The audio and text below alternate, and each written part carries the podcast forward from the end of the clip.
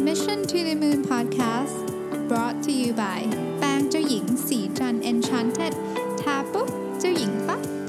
สวัสดีครับยินดีต้อนรับเข้าสู่ Mission to the Moon Podcast นะครับคุณอยู่กับรวิทยานุสาหะครับ วันนี้จะมาคุยเรื่อง Vision กับความสำคัญขององค์กรหรือแม้แต่แผนกนะครับต้องบอกว่าการทำ Vision เนี่ยเป็นงานที่สำคัญนะครับแล้วก็ มันไม่ใช่แค่การเขียน Vision ออกมา ไปติดอยู่หน้าบริษัทหรือหน้าแผนกรถจบ เพราะว่า Vision จริงๆเนี่ยมันคือหัวใจของการทำงานในทุกๆวันนะครับมันเป็นเรื่องที่เบสิกมาก ผมคิดว่าเราเคยเรียนกันในโรงเรียนสมัยในมหาวิทยาลัยแล้วนะแต่ว่าอยากจะมาคุยกันให้ฟังอีกทีหนึ่งนะครับ เพิ่นที่สีจันทร์เราเพิ่งทำไอ exercise เนี้เนาะก็คือ vision crafting นะครับก็เป็นเป็นงาน off site ก็คือออกไปข้างนอกนะครับแล้วก็ใช้เวลาทั้งวันในการทำ เพื่อคิดจริง ๆ ว่าเราอยากจะไปที่ไหนนะฮะแล้วก็เราเราเราทำพวกนี้ไปทั้งหมดเนี่ยเป้าหมายเราคืออะไรนะครับโอเคเริ่มต้นจากก่อนก่อนอย่างนี้ก็คือว่าตัว vision เองเนี่ยนะฮะถ้าพูดถึง vision ที่ดีเนี่ย vision ที่ดีเนี่ยคือต้องใช้คำว่าเป็นจุดประสงค์หลักขององค์กรนะครับที่ต้องน่าตื่นเต้นฟังแล้วแบบต้องรู้สึกตื่นเต้นนะครับชัดเจนนะครับแล้วก็ง่ายนะฮะคืออันนี้เป็นเป็นพื้นฐานก่อนนะครับ มีตัวอย่างของ vision ที่เราอาจจะเคยได้ยินกันมาแล้วบ้างนะครับยกตัวอย่างเช่น Facebook อย่างเงี้ยเขาบอกว่า to give people the power to share and make the world more open and connected นี่ฮะหรือว่า Nest ซึ่งเป็นบริษัทที่ทำพวกเอ่อ IoT ที่ใช้ในบ้านนะฮะ Internet of Things ที่ใช้ในบ้าน พวกอุปกรณ์ smart device ที่ใช้ในบ้านก็บอกว่าของ Nest เนี่ยก็บอกว่า the thoughtful home นะฮะ a home that take care of the people inside it and the world around it นะครับนี่คือนี่คือลักษณะของ vision ที่ดีนะครับทีนี้ vision เนี่ยมันไม่ได้อยู่ในระดับองค์กรอย่างเดียวนะอันนี้ขออยากจะเน้นประเด็นนี้นิดหนึ่งนะครับ vision เนี่ยไม่ได้อยู่ในระดับองค์กรอย่างเดียว แต่ว่าอยู่ในระดับองค์กรด้วยและระดับแผนกได้ด้วยนะครับเพราะฉะนั้นถ้าคุณเป็นเฮดขององค์กร หรือเฮดของแผนกเนี่ยการ craft vision เนี่ยจึงเป็นเรื่องที่สำคัญมากนะครับ vision เนี่ยมันจะสะท้อนถึงวิธีการต่างๆ ในการทำงานอย่างเช่น การทำ strategy นะครับการเลือกคนเข้ามาในทีมนะครับการ challenge คนของคุณว่าเอ๊ะเราจะหาวิธีการทำงานที่ดีกว่านี้ได้อย่างไรบ้างนะครับ vision เนี่ยยังช่วยในการที่คนที่มาจากพื้นเพที่แตกต่างกันเนี่ยเขาจะมีจุดร่วมกันยังไง vision นี่แหละเป็นสิ่งที่เป็นจุดร่วมนะครับทีนี้มันก็มีหลายประเด็นที่เกี่ยวข้องกับ vision ที่เราจะต้องพิจารณา เช่น vision เนี่ยไม่ควรจะถูกเปลี่ยนบ่อยเกินไปนะครับมันควรจะถูกเปลี่ยนเมื่อ มันไม่เกี่ยวข้องกับสิ่งที่เราอยากทำแล้ว หรือ vision เดิมมันใช้ไม่ได้กับโลกปัจจุบันนะครับเพราะว่าการเปลี่ยนบ่อยเกินไปก็จะทำให้คน burnout ได้นะครับ vision ไม่ควรจะง่ายเกินไปนะฮะคือเวลาฟังเนี่ยมันจะต้องรู้สึกตื่นเต้นในแง่ที่ว่าเอ๊ะจะทำได้หรือเปล่ามันถึงเป็นวิชั่นที่ดีนะครับและเนื่องจากกระบวนการในการทำเนี่ยมันค่อนข้างจะเสียเวลานะครับดังนั้นเนี่ย มันควรจะถูกคราฟอย่างที่ผมบอกวิชั่นเนี่ยมันเป็นมันเป็นการคราฟก็คือคุณต้องใช้เวลาในการแงะมันมันไม่สามารถนั่งคิดๆในห้องประชุมว่าชั่วโมงสองชั่วโมงได้มันมีมันมีกระบวนการในการทำค่อนข้างนาน และเหตุผลในการทำก็ต้องชัดเจนนะครับ จริงๆเนี่ยคำว่า crafting เนี่ยนะครับมันสามารถใช้ได้กับหลายอย่าง เช่น vision ก็ต้อง craft OKR ก็ต้อง craft นะ OKR ก็เป็นของที่ไม่ควรจะคิดขึ้นมาเร็วๆนะครับเพราะว่ามันถ้าคิดขึ้นมาเร็วๆมันจะไม่มันจะไม่เขาใช้คำว่าอะไรมันจะไม่ มีคนที่ทำงานจะไม่มีความรู้สึกเกี่ยวข้องกับมัน เพราะฉะนั้นมันก็เสียเวลาเปล่านะครับเคสที่อยากจะยกขึ้นมาผมเอามาจากหนังสืออชื่อว่า Leaders Handbook ของ Harvard Business Review นะฮะต้องบอกว่าหนังสือของ Harvard Business Review นี่คือเป็นหนังสือที่ผมชอบมาก เพราะว่ามันเป็นเหมือนคู่มือคือคุณเอามาใช้งานได้เลยนะครับเขาพูดถึง World Bank นะครับตอนที่ประธาน World Bank คนใหม่เข้ามาในปี 1995 นะครับ ก็ตอนนั้นเนี่ยองค์กรกำลังมีปัญหานะฮะ World Bank เนี่ยก็คืออจริงๆ World Bank เนี่ยถูกถูกสร้างขึ้นมาหลังสงครามโลกครั้งที่2นะครับเพื่อที่จะแค่คำว่าสนับสนุนกิจกรรมทางเศรษฐกิจของโลกนะฮะแต่ว่าหลังจากที่มีสงครามเย็นหลังจากที่กำแพงเบอร์ลินถูกทุบอะไรอย่างเงี้ยนะครับความสำคัญของ World Bank ก็ดูจะลดลง แล้วก็การการการ ขยายอำนาจทางเศรษฐกิจของประเทศจีน ก็ทำให้เหมือนกับไม่ได้จำเป็นจะต้องใช้ Capital จาก World Bank มากนะนะครับแล้วก็มีคนหลายคนนะฮะที่บอกว่าเอ้ World Bank เนี่ยยังมีความจำเป็นอยู่หรือเปล่านะครับหรือจริงๆ แล้วไม่ต้องมีแล้วนะฮะพอมีพอถูก attack จากหลายๆ ทางเนี่ย World Bank ก็คนที่ทำงานในนั้นก็ moral ก็ต่ำนะครับ president ของ World Bank คนนี้เขาก็เลย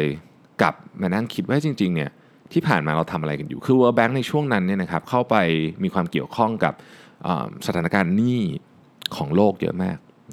ซึ่งก็เข้าไปแก้ปัญหานั้น แต่จริงๆแล้วเนี่ยสิ่งที่ World Bank อยากทำที่สุดเนี่ยนะครับคือลดความยากจนนี่ฮะในปี 1996เนี่ยนะครับความยากจนเนี่ยเขาใช้คำว่าเป็นเป็นเป็นเหมือนกับ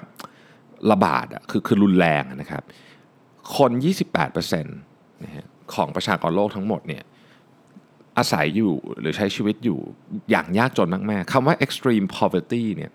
คือมีรายได้ต่ำกว่า 1.9 เหรียญคือประมาณสัก 60 บาทต่อวันนะฮะอันนี้เขาเรียกว่า extreme poverty คน 28%ของโลกนะฮะใช้ชีวิตอยู่ในอยู่ในรายได้ต่ำกว่านี้ ดังนั้นสิ่งที่ president คนใหม่ของ World Bank ต้องการจะทำนะครับก็คือเขาต้องการจะพา World Bank เนี่ยไปอยู่ในจุดที่แก้ปัญหาเรื่องความยากจน นะฮะเขาคุยกับหลายฝ่าย คุยกับ stakeholder คุยกับทีมงาน คุยกับรัฐบาลคุยกับอะไรอย่างเงี้ยเต็มไปหมดเลยจนในที่สุดเนี่ย vision อันใหม่ของ World Bank ตอนนั้นก็คือ our dream is a world free of poverty นะครับก็คือนี่นี่คือ vision ซึ่งมันฟังดูมันฟังดูใหญ่และฟังดู grand มากคือคือความฝันของเราคือโลกที่ไม่มีความยากจนนะครับแล้วเขาก็มาคิดต่อว่าโอเค แล้วแล้ว วิชั่นนี้มันจะไปทำต่อได้ยังไงนะครับเช่นเขาก็ไปเขียนต่อบอกว่า to fight poverty with passion and professionalism for lasting results นะครับ to help people help themselves and their environment by providing resources sharing knowledge building capacity and forging partnership in the public and private sectors to be an excellent institution able to attract excite and nurture diverse and committed staff with exceptional skill who know how to listen and learn เนี่ยคือพอเขาได้ vision มาเขาก็ไปเขียนต่อว่าโอเค เราจะไปทำอะไรต่อดี สิ่งที่เราได้จาก vision นี้คืออะไรนะครับแล้วทุกอย่างที่เขาทำเนี่ยมันก็จะสอดคล้องกับเรื่องนี้ พอคำว่า world free of poverty โลกที่ไม่มีความยากจนเนี่ยมันเป็น vision ที่แข็งแรงมากทุกคนที่อยู่ใน World Bank ซึ่งมีพื้นฐานแตกต่างกันนะครับ มีตั้งแต่นักการเงินมีตั้งแต่คนที่ทำงานสังคมสงเคราะห์ไปจนกระทั่งถึง วิศวกรต่างๆเนี่ยก็เข้าใจว่าสิ่งที่ตัวเองต้องทำเนี่ยทำไปแล้วทำไปทำไม ทุกคนทำไปเพื่อต้องการใช้โลกนี้ในวันหนึ่งปราศจากความยากจนให้ได้นะครับนี่คือ vision เนี่ยทีนี้ vision มันแตกต่างกับ mission และ value ยังไงอ่าเป็นคำถามสุดฮิตนะฮะซึ่งก็หลายท่านก็คงจะพอทราบอยู่แล้ว แต่ว่าผมจะมาทบทวนให้ฟังอีกครั้งหนึ่งนะฮะ mission เนี่ยเอา mission ก่อนนะ mission เนี่ยมันจะเป็นของที่แบบ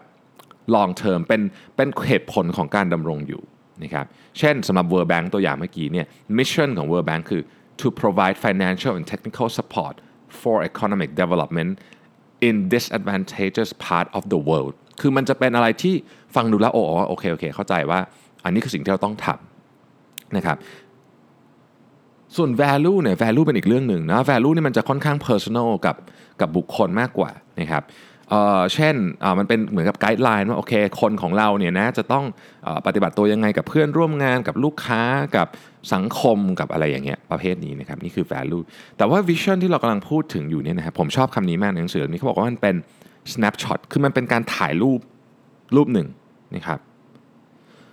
ในอนาคตว่าเนี่ยคือสิ่งที่เราต้องการจะเห็น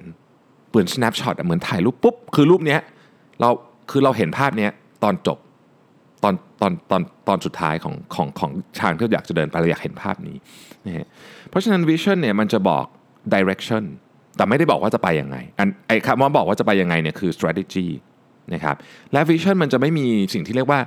immediate measurable goals เช่นมันจะไม่มีแบบเพิ่ม revenue 20%อะไรเงี้ยไม่มี มันจะไม่มีอะไรอย่างนั้นใน vision นะครับเพราะฉะนั้น vision เนี่ยก็จะเป็นของที่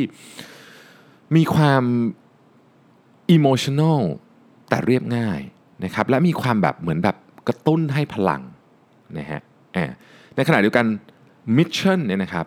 mission เนี่คือเหตุผลของการดำรงอยู่ขององค์กรนะครับสไตล์ของมันเนี่ยจะเป็นจะเป็นอะไรที่ชัดเจนจับต้องได้นะครับส่วน value เนี่ยจะเป็นของที่พูดถึงเรื่องคนนะฮะพูดถึงเรื่องคน แล้วก็จะพูดถึงในแง่ของอส่วนบุคคลน่ะเยอะ นะคือคือเป็นเรื่องของคนในฐานะปัจเจกเลยนะครับจะว่าอย่างนั้นก็ได้นะทีนี้เอาละทีนี้เราก็พอรู้แล้วว่า vision เป็นยังไงเรามาดูตัวอย่างของ vision ที่ที่เขียนแล้วเขาทำได้ทำได้ดีนะครับอย่างเช่นอีเกียนะฮะ IKEA vision เนี่ยเขาบอกว่า is to create a better everyday life for the many people we make this possible by offering a wide range of well-designed functional home furnishing products at price so low that as many people as possible will be able to afford them ก็คือเขาบอกว่าอีเกียเนี่ยโอเคเราอยากจะทำให้ชีวิตทุกวันของคนดีขึ้นนะครับทำยังไงนะฮะก็เราก็จะมีสินค้าหลากหลายนะครับในราคาที่จับต้องได้เพื่อให้เข้าถึงคนได้มากที่สุดนะอันนี้ก็เป็นแบบมันก็เป็นวิชั่นที่แกรนมากนะฮะ แต่อันที่ผมชอบที่สุดเลยเนี่ยคือ Nike นะครับ Nike เนี่ยบอกว่า to bring inspiration and innovations to every athlete in the world นะครับและประโยคต่อไปก็คือ if you have a body you are an athlete คือ Nike เนี่ยต้องการเอาเอาความหวังผ่านผ่านการไม่ใช่การต่อสู้ คือถ้าเราไปดู ถ้าเราไปดู โฆษณาของไนกี้หรือว่าอะไรก็ตามที่เป็นที่เป็นสิ่งที่ไนกี้พยายามจะสื่อสารออกมาเนี่ยเราจะเห็นว่าไนกี้เนี่ยเป็นแบรนด์ที่เนื่องจากเป็นแบรนด์โปรดของผมด้วยเนี่ยนะคือเขา stand for something จริงๆคือเขาเขามีจุดยืนที่ชัดเจนนะครับแล้วเขาไม่ได้พูดถึงว่าคุณจะต้องคุณจะต้องแบบอะไรแบบแข่งอะไรกับใครเยอะมาก แต่ว่าเขาจะพูดถึงประเด็นที่แข่งกับตัวเองซะเยอะเนาะเราเห็นโฆษณาไนกี้ของอนัก ไตรกีฬาอายุ 80 กว่านะครับที่เป็นผู้หญิงเนี่ยเป็นแม่ชีด้วยนะครับ ก็คือมันเป็นการแข่งกับตัวเองเขาไม่ได้ไปแข่งกับใครนะฮะเอาล่ะทีนี้ถ้าเกิดว่าเป็น vision ของแผนกล่ะเป็นยังไงนะครับเมื่อกี้เราพูดว่า vision เป็นของแผนกได้ด้วยใช่ไหมอย่างกรณีของ vision ของสมมติว่าคุณเป็นแผนกพิจารณาเงินกู้ของธนาคารนะครับก็จะบอกว่า our vision is to give our customers the financial means to realize their dream คือวิชั่นของเราเนี่ยเราเป็นแผนกปล่อยสินเชื่อเนี่ยสิ่งที่เราอยากทำก็คือทำให้ลูกค้าของเราเนี่ยมีโอกาสที่จะได้ทำตามความฝันของเขา หรือถ้าเราเป็น internal audit นะครับเราก็จะบอกว่า we want to make sure that our colleagues stay out of trouble and find new opportunities to improve their operations คือคุณเป็น internal audit เนี่ยเราก็ต้องบอกว่าโอเคเราเราไม่อยากให้คนของเรามีปัญหานะครับเราก็เราจะช่วยให้เขาทำงานได้อย่างดีขึ้นนะครับซึ่งมันก็เป็นวิชั่นที่เจ๋งมากนะของ internal audit นะฮะทีนี้ element สำคัญอันหนึ่งใน vision คือความกล้าหาญในการเขียนนะครับซึ่งผมคิดว่าเป็น part ที่สำคัญที่สุดเลยเนี่ยนะ Jim Collins เคยเคยเคยพูดถึงเรื่องนี้ไว้เขาบอกว่า vision มันต้องเป็น BHAG มันย่อมาจาก Big Hairy Audacious Goal คือ vision ที่ดีเนี่ยมันจะต้องเป็นมันต้องเป็นของที่แบบคือคือมันใหญ่มากแล้วมันก็ยังงงๆว่าจะไปยังไงนะครับแล้วก็ดูกล้าหาญมากๆเนี่ยเพราะฉะนั้นไอ้ BHAG เนี่ยนะครับ Big Hairy Audacious Goal นี่นะฮะมันจะทำให้คนรู้สึกรู้สึกโฟกัสและและมีพลังในการทำงานนะฮะ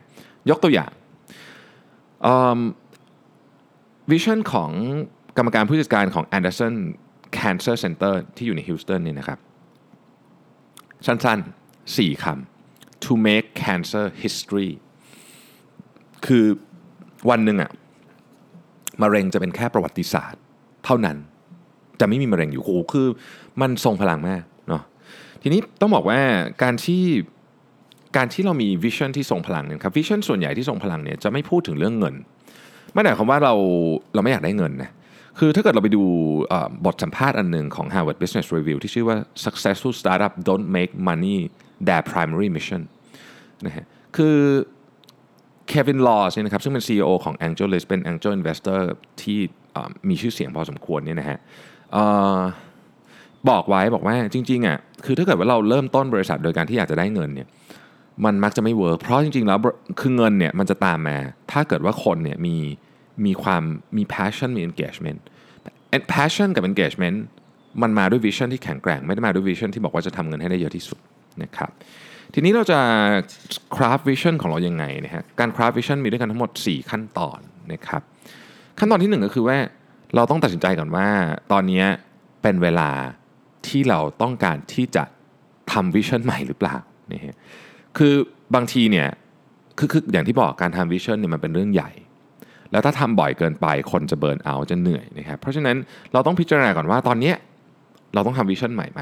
เคสปกติของการที่ต้องทำ vision ใหม่ก็คือ 1 เริ่มบริษัทใหม่ เริ่มองค์กรใหม่นะครับ2 ก็คือว่า มีการเปลี่ยนแปลงสิ่งแวดล้อม ของธุรกิจอย่างรุนแรง หรือของสภาพแวดล้อมของเราอย่างรุนแรงนะครับหรือว่า 3 เรามี opportunity ใหม่ๆ เข้ามาที่แบบมันใหญ่มากจนกระทั่งถึงว่าเราควรจะต้องเปลี่ยน visionนะครับแล้วถ้าเกิดว่าอะไรคือสัญญาณที่บอกว่าไม่ยังไม่ต้องเปลี่ยน vision ใช้อันเก่าไปก่อนนะครับสัญญาณที่บอกว่าเรายังไม่ต้องเปลี่ยน vision เนี่ยนะครับคือบางทีเนี่ยเราต้องไปพิจารณาก่อนว่าหรือ vision เดิมของเรานั้นนะเราได้สื่อสารอย่างดีพอหรือยังนะครับหลายครั้งเนี่ย vision เนี่ยมัน มันดีอยู่แล้ว แต่ว่าการสื่อสารไม่ดีคนไม่ get ดังนั้นเนี่ยถ้าเป็นแบบนั้นเราต้องเราต้องมาใช้พลังงานในการที่ทำให้ทุกคนเข้าใจนะครับแล้วก็ทำให้ทุกคนเนี่ยเดินหน้าต่อไปว่าเอ้ยนี่คือ vision ที่ถูกต้องเคลียร์ชัดเจนว่าเราจะไปทางนี้ไม่มีความงงนะครับซึ่งอันเนี้ยอันนี้เป็นเรื่องที่ยากนะต้องบอกเลยการสื่อสารพวกนี้เป็นเรื่องที่ยากนะครับ อันที่ 2 ก็คือว่าถ้าเราแน่ใจว่าเราจะเอา vision ใหม่นะครับเราก็ต้องเริ่มต้นจากการ draft ก่อนนะครับขั้นตอนในการ draft เนี่ยมันเป็นการเหมือนกับ draft อะนะก็คือเริ่มเริ่มเริ่มต้นลองดูก่อนขั้นตอนนี้เนี่ยเขาบอกว่าควรจะทำกับทีมข้างในก่อนนะครับควรจะทำกับคนของเราก่อนนะฮะต้องบอกว่าคุณสมบัติของผู้นำไม่ว่าจะเป็นผู้นำองค์กรหรือผู้นำทีมเนี่ยที่บอกว่า create a share vision ได้นะความสามารถในการ create vision ที่ทุกคนเห็นตรงกันได้เนี่ยเป็นคุณสมบัติที่สำคัญที่สุดข้อที่ 2 เลยนะเขาไปเซอร์เวย ทีมพนักงานมาเขาบอกว่านี่คือข้อที่ 2 ข้อที่ 1 คือความซื่อสัตย์นะครับข้อที่2เนี่ยคือเรื่องเนี้ยคือต้องมีความสามารถในการ create share vision ได้ดังนั้นเนี่ยถ้าคุณเป็นผู้นำองค์กรหรือผู้นำแผนกผู้นำหน่วยงานเนี่ยนะครับสิ่งที่คุณต้องทำก็คือ เริ่มต้นถ้าอยากจะ draft vision ก็ต้องไปคุยกับคนของเราก่อนว่าโอเค พวกคุณมี ความคิดยังไงบ้างนะครับ มีความฝันอะไร คุณมีความหวังอะไรนะฮะ คุณมีความความรู้สึกยังไงกับเรื่องที่เราทำคุณมีความเป็นห่วงไหมว่าทีมงานของเราในอนาคตจะเป็นยังไง อะไรคือสิ่งที่คุณรู้สึกไม่สบายใจพวกนี้นะครับ คุยนะ คุยแล้วก็เก็บข้อมูลมาเรื่อยๆนะครับ แล้วก็อย่าลืมใส่ของตัวเองเข้าไปด้วยนะครับ vision ของคุณเนี่ย มันจะต้อง vision อันนี้มันจะต้องมาจากมาจาก passion มาจากความคาดหวัง มาจากความฝันของคุณด้วย เอามารวมกันนะครับ เอามารวมกัน ทีนี้ต้องบอกว่าไม่ได้หมายความว่าเราจะเอาของทุกคนมา แต่เราควรจะมีพื้นที่ให้ทุกคนสามารถที่จะได้พูดสิ่งที่เขาอยากจะพูดออกมา แต่ไม่ได้หมายความว่าจะถูกเอาเข้ามารวมในวิชั่นนะคือบางทีเราอาจจะไม่สามารถเอาความต้องการทุกคนมาได้ แต่อย่างน้อยที่สุดเขาต้องได้รับการได้ยินนะครับทุกคนควรจะได้รับการได้ยินมีพื้นที่ทุกคนได้รับการได้ยิน ทีนี้สิ่งสำคัญอันหนึ่งก็คือว่าวิชั่นณณสเตจไหนก็ตามเนี่ย มันไม่ควรจะเป็นของที่เรารู้อยู่แล้วว่าเราทำได้ อันนี้มันจะไม่มันจะไม่มีพลังนะครับ คือหน้าที่ของหัวหน้าเนี่ยคือเราเราเราต้องสร้างแรงบันดาลใจ ต้องส่งพลังไปให้คน ไม่ใช่บอกให้เขาทำอะไรนะครับวิชั่นเนี่ยมันถูกทำมาไม่ได้บอกว่าให้คนทำอะไร แต่ให้คนไปคิดว่าแบบเราจะไปตรงนั้นเนี่ยเราต้องทำอะไร คิดเองนะฮะหรืออย่างน้อยที่สุดมีข้อเสนอขึ้นมาเองวิชั่นไม่ได้เป็นแบบ แมนนวลไม่ใช่นะฮะอันนั้นไม่ใช่เลยนะฮะข้อที่ 3 นี่คือ engage stakeholder คือหลังที่คุณทำ draft เสร็จเนี่ยแน่นอนว่าคนที่เกี่ยวข้องกับหน่วยงานของคุณองค์กรของคุณเนี่ยมันไม่ได้มีแค่พนักงานหรือทีมงานของคุณเท่านั้นนะมันมีคนอื่นอีกอย่างในกรณีที่เป็นบริษัท ก็จะมีผู้ถือหุ้นมีนู่นมีนี่เต็มไปหมดเลยเนี่ยนะครับก็ต้องเอาเขาเข้ามาด้วยนะฮะใน process นี้เนี่ยมันจะเริ่มมีความขัดแย้งที่ชัดเจนมากยิ่งขึ้นเหตุผล เพราะว่า stakeholder จากภายนอกเนี่ยจะไม่เห็น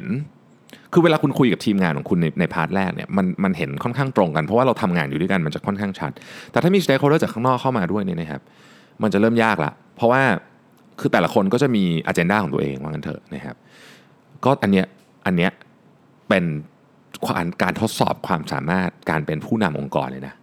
ว่าคุณจะสามารถทำให้ทุกคนเนี่ยรู้สึกว่า 1 ตัวเองได้รับการเหมือนกับได้ได้ voice ออกไปแล้ว แล้ว 2 vision เนี่ยทำให้เขาอินร่วมกันกับเราได้ไหม อันนี้เป็นสิ่งสำคัญ ซึ่ง part นี้มันเป็น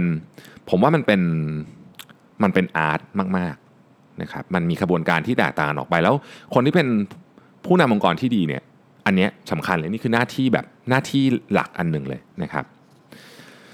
step สุดท้ายนะครับ step ที่ 4 ก็คือว่าเราจะต้องทำให้งานของทุกคนเนี่ยมันไป align กับ vision ให้ได้นะฮะคือบางทีทำ vision เสร็จเนี่ยเราก็อ่ามี town hall ใช่ไหมทำโปสเตอร์ทำป้งทำป้ายอะไรแบบนี้ซึ่งพวกนั้นก็ก็ต้องทำอยู่แล้ว แต่ว่าสิ่งที่เป็น high level presentation พวกนั้นเป็นเรียกว่าเป็น high level นะครับ การทำป้าย การทำ town hall การทำวิดีโออะไรต่างๆเนี่ยนะครับ corporate video เนี่ยพวกนี้เป็น high level หมด แต่ว่า high level พวกนี้เนี่ยมันจะไม่เกิดประโยชน์อะไรเลย ถ้าเกิดมันไม่ถูกเชื่อมใน day to day operation ให้ได้ วิธีการเชื่อมใน day to day operation ทำได้หลายอย่าง อย่างแรกนะครับเขาใช้เขาใช้คำว่า make it a conversation คือคุณจะต้องเอาเรื่องเนี้ยเข้าไปอยู่ในการพูดคุย เช่น ประชุมกันอะเราจะออก product ใหม่เอ๊ะมันสอดคล้องกับวิชั่นเราหรือเปล่า เราจะต้องเห็นภาพแบบนี้ให้ได้ โดยที่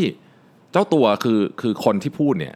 จะต้องทำแม้กระทั่งหัวหน้าไม่อยู่ คือเราต้องมันต้องเป็นคำถามเอ๊ะอันนี้มันสอดคล้องวิชั่นเราหรือเปล่า อันนี้มันขัดกับวิชั่นของเราไหมเป็นต้นนะครับ อันที่สองก็คือ tell a story คนเราชอบเรื่องเล่าเนาะเคสที่ผมจำได้ผมชอบมากเลยนะคือเคสของ c r o c นะครับ CEO ของซีร็อกนะครับ Anne Mulcahy เนี่ยนะครับตอนที่เขาเข้ามาในช่วงนั้นซีร็อกแบบกำลังจะล้มละลายอยู่แล้วนะฮะสิ่งที่เขาทำนอกจากแก้ operation ข้างในใหญ่โตแล้วเนี่ยสิ่งที่เขาทำสำหรับ vision ของซีร็อกซึ่งเป็นองค์กรขนาดใหญ่มากก็คือ เขาไปเขียนบทความร่วมกับ Wall Street Journal เขียนข่าวชิ้นหนึ่งในอนาคต ผมจำไม่ได้แล้วกี่ปีอาจจะ 5 ปีอะไรเงี้ยว่า c r o x เนี่ยจะกลับมาพลิกหุ้นราคาหุ้นได้เป็นเท่าไหร่นู่นนี่แบบกลับมาเป็นแบบ comeback story ที่ยิ่งใหญ่ ข่าวอันนี้มันเป็นมันเป็นคือมันมันเป็นของแต่งขึ้นมาเป็น fiction น่ะแต่ว่ามันเป็นของที่ดึงจิตใจของพนักงานทั้งหมด ที่กำลังกำลังตอนนั้นก็สภาพจิตใจกำลังแย่เนี่ยให้อยู่ด้วยกันได้นะครับผมเคยเขียนเคสนี้ไว้มีบทความใน Mission to the Moon ไปอ่านได้ เรื่องที่ซีร็อกใช้เรื่องนี้เข้ามานะครับดังนั้นจริงๆแล้วเนี่ยถ้าจะทำให้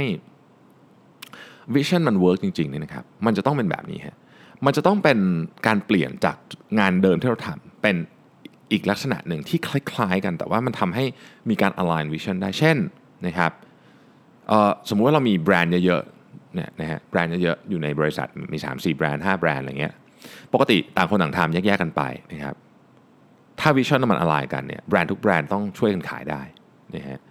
หรือว่าอีกแต่ก่อนเนี่ยเราจะคิดว่าโอเค เราทำงานอยู่ในแผนกนี้ เราก็จะโตในแผนกนี้ ถ้าเกิดเปลี่ยนวิชั่นเป็น corporate vision รวมกันต้องบอกว่าเอ้ย career เนี่ยมันจะไปโตที่แผนกไหนก็ได้นะครับเรามี supply chain เยอะแยะเต็มไปหมดเลยงงนะฮะเหลือหนึ่ง supply chain ได้ไหมนะครับ อะไรอย่างเงี้ยเป็นต้นนะครับ หรือว่า top down control and management เนี่ยเราเปลี่ยนเป็นว่าเราให้ทุกคนรับผิดชอบกับงานหรือสิ่งที่ตัวเองจะทำได้หรือเปล่านะครับ อะไรอย่างนี้เป็นต้นนะฮะคือ vision เนี่ยเป็นเป็นสิ่งที่ต้อง craft แล้วก็ต้องต้องใช้เวลากับมันเยอะๆ เพราะมันสำคัญจริงๆนะครับมันไม่ใช่แค่ประโยคประโยคหนึ่งที่มีไว้เท่ๆ แต่มันเหมือนกับ เขาใช้คำว่าในนี้เขาใช้คำว่า North Star นะคือคือมันเป็นดาวที่จะพาคุณ เวลาคุณงงว่าคุณจะไปหลงทางอะไอวิชั่นเนี่ยมันจะช่วยคุณ มันเป็นข้อตกลงร่วมกันของทุกคนในองค์กร จะว่าอย่างนั้นก็ได้นะครับผมทบทวนอีกทีนึงนะครับว่า Vision Crafting เนี่ยมีมี 4 ขั้นตอนด้วยกัน 1 คุณต้องดูว่านี่คือเวลาที่เหมาะสมหรือเปล่า คือบางทีมันไม่ต้องเปลี่ยนใหม่หรือยังไม่ต้องมีอันใหม่ก็ได้นะครับ อันที่ 2 คือว่าคุณต้องทำดราฟกับทีมคุณก่อน อันที่ 3 คือได้ draft แล้วก็ไปคุยกับ stakeholder คนอื่นที่อยู่นอกทีมนอกออนอกเรียกว่าเป็น operation team ของคุณนะครับ แล้วอันที่4เนี่ยคุณต้องทำยังไงก็ได้ให้งานของทุกคนที่เป็น day to day เข้ามาสอดคล้องกับ vision ให้ได้นะครับก็หวังว่าจะได้ทบทวนนะครับเรื่องของ vision ซึ่งเป็นสิ่งที่เราได้ยินกันบ่อย แต่ว่าบางทีเราอาจจะต้องกลับมาดูว่าจริงๆแล้วเนี่ย vision ของเราเนี่ยมันยังอัปเดตอยู่ยังใช้งานได้อยู่ไหมนะครับหรือว่ามันยังหรือมันต้องทำใหม่แล้วนะฮะขอบคุณที่ติดตาม Mission to the Moon Podcast ครับ สวัสดีครับ สสิ เพราะความสดใสมีได้ทุกวัน